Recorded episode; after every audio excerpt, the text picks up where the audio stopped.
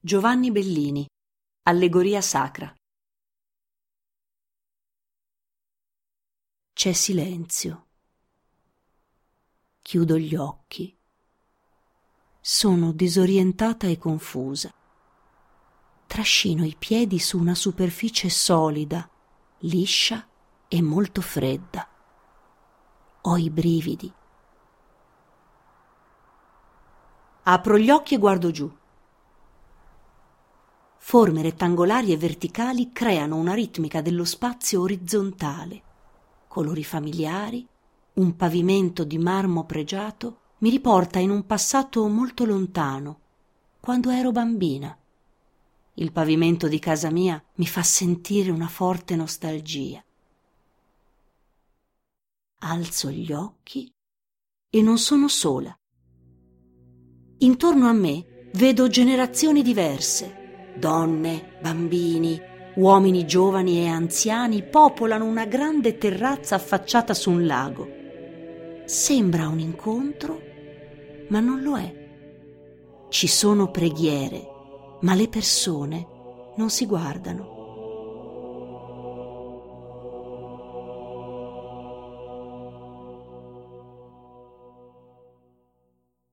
C'è un silenzio totale. Al centro della terrazza vedo un albero dentro a un grande vaso, come in un riad di Marrakesh, dove il cortile interno a me appare immenso, uno spazio a cielo aperto dove si riunisce la famiglia, dove si accolgono gli ospiti.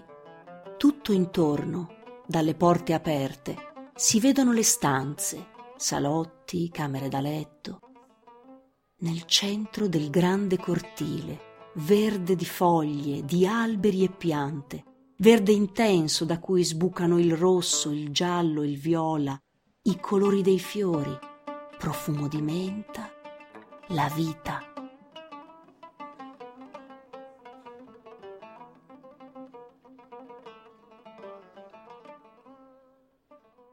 Sulla terrazza vedo dei bambini intorno all'albero uno di loro lo scuote, gli altri raccolgono i frutti.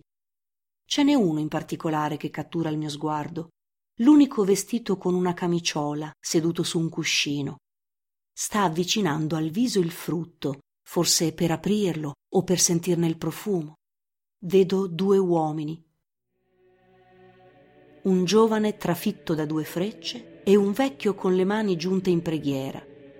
Si stanno avvicinando la loro carnagione così diversa, imbrunita dal sole l'una, bianca come il latte l'altra, sembra riflettere il colore dei marmi del pavimento. Sul lato opposto della terrazza vedo tre donne.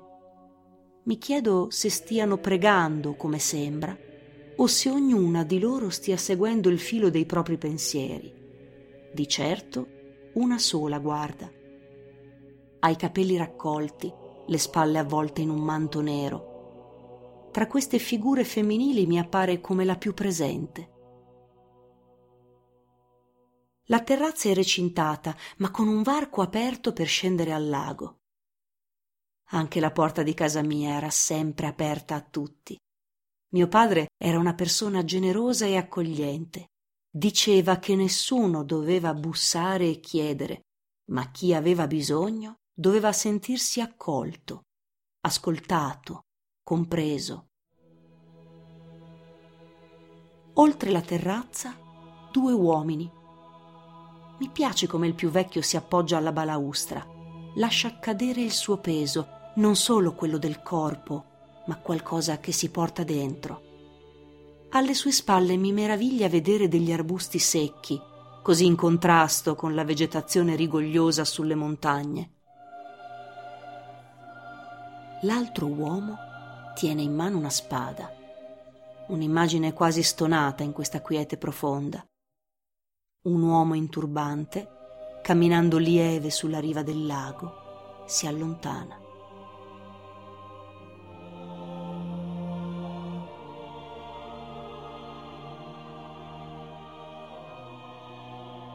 L'allegoria sacra di Giovanni Bellini è una delle opere più misteriose della storia dell'arte è un dipinto anomalo in sé. Nell'epoca in cui fu realizzato, a fine Quattrocento, le allegorie profane erano molto diffuse, mentre non ne esisteva nessuna di argomento sacro. Come la vita di ogni singola persona, quest'opera è unica, senza paragoni. Della scena rappresentata esistono tante diverse interpretazioni e nessuna conclusiva. Non si sa per chi sia stato realizzato il dipinto, probabilmente un committente veneziano. Non sappiamo nemmeno a che cosa servisse. Ciò che è certo è che si tratta di una scena sacra, grazie alla riconoscibilità di alcuni personaggi come San Sebastiano, il giovane trafitto dalle frecce, e Maria seduta su un trono e riparata da un baldacchino che rimanda a quelli posti sopra all'altare, a indicare la sede del sacro e della sapienza. Siamo in un tempo imprecisato, sospeso. Chi siano questi misteriosi personaggi è impossibile dirlo con certezza. Da più di cento anni studiosi e storici dell'arte si sono arrovellati nel tentativo di dare un'interpretazione plausibile a un dipinto che nelle intenzioni del committente doveva essere comprensibile solo a una ristretta cerchia di persone colte e raffinate, e che di fatto rimane un mistero.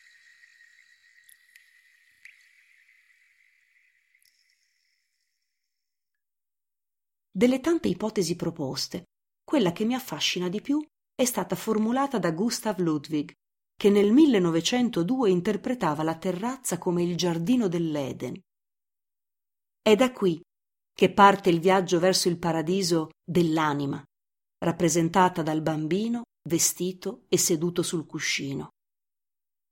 L'anima è in attesa di giudizio da parte della Madonna, dei santi alle sue spalle e dell'allegoria della giustizia, rappresentata dalla donna con la corona sul capo che si trova alla sinistra di Maria.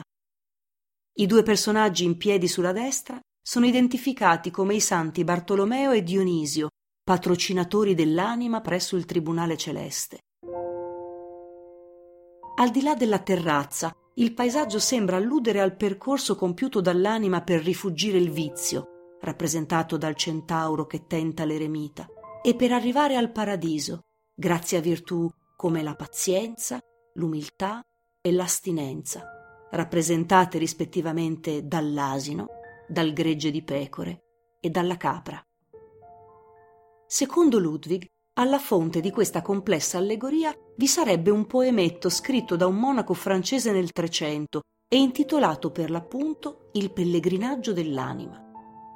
Ma pare che quest'opera non potesse essere nota a Bellini e al suo committente, poiché si trattava di un testo raro e non diffuso nella Venezia dell'epoca, il che ha condotto altri studiosi a dare letture diverse del dipinto, tra cui quella di Philippe Verdier, che nel 1953 riconosce nelle figure femminili sulla sinistra la sapienza, la misericordia e la giustizia.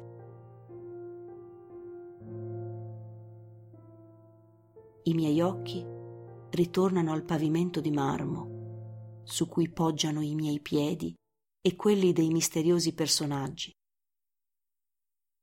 La terrazza è recintata, ma al tempo stesso immersa in un universo che è reso un tutt'uno dalla luce, dall'aria, dal colore, dal chiaroscuro. Nella cultura veneziana di cui Giovanni Bellini fu altissima espressione, l'uomo è perfettamente inserito nella natura, non la domina. Le figure non hanno contorni netti, sono fuse col paesaggio. Per questo tutti i personaggi, dal centauro ai santi ai bambini che giocano, hanno lo stesso grado di realtà. Non c'è nulla di esotico nello scenario che Giovanni dipinge al di là del lago. Se c'è un luogo estraneo, diverso, è proprio la terrazza. Ma è qui che si gioca il passaggio dalla non comunicazione alla comunicazione cosa succederà quando i personaggi incominceranno ad agire? Maria alzerà lo sguardo per prima, dando l'avvio all'evento che tutti stanno attendendo? O il bambino seduto sul cuscino si alzerà in piedi?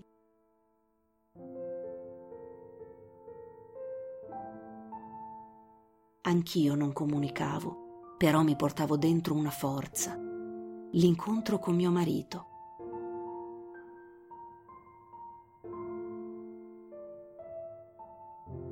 Ci siamo conosciuti per corrispondenza. Cercavo qualcuno con cui scrivermi, ero alla ricerca di nuove amicizie in altri paesi e lui viveva già in Italia. Aveva capito che ero berbera come lui perché abitavo in una piccola città vicino ad Agadir. I berberi sono i più antichi abitanti del Marocco. Quando mi è arrivata la sua prima lettera, avevo solo 17 anni. Scriveva in francese, arabo, italiano, ne ero affascinata. Ci siamo scritti per due lunghissimi anni, furono interminabili attese. Nelle sue parole si è gradualmente svelato un mistero. Ci siamo incontrati, amati e sposati. Poi l'ho raggiunto a Firenze. Il nostro è stato un viaggio fatto di tanti sacrifici, lavoro. Con lui sono cresciuta. Non ho mai smesso di studiare, di chiedere conoscenza, come si dice in arabo. Lo studente è colui che chiede. Strada facendo ho riscoperto qualcosa che mio padre mi aveva insegnato. L'importanza di tenere la porta aperta. È così che sono diventata mediatrice. Facilitare l'incontro la relazione, la comprensione, lo scambio è diventato la mia professione. Come l'acqua limpida e tranquilla di questo lago, che ha la funzione di tramite cromatico tra la terrazza e la riva opposta, porta alle rocce a picco sull'acqua, al villaggio, al castello che torreggia sul bosco fitto. E poi ci sono le montagne quelle che spesso la notte mi capita di sognare. Sogno di scalare alture impervie nelle condizioni più avverse, che è un po' come la vita, ma alla fine riesco sempre ad arrivare a destinazione e quando arrivo in cima capisco di avercela fatta.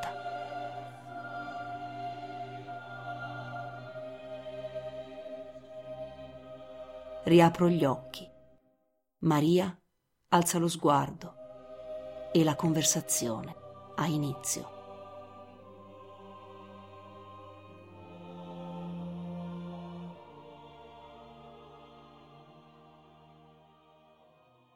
La narrazione è di Samira Lahan, la voce di Micaela Casalboni.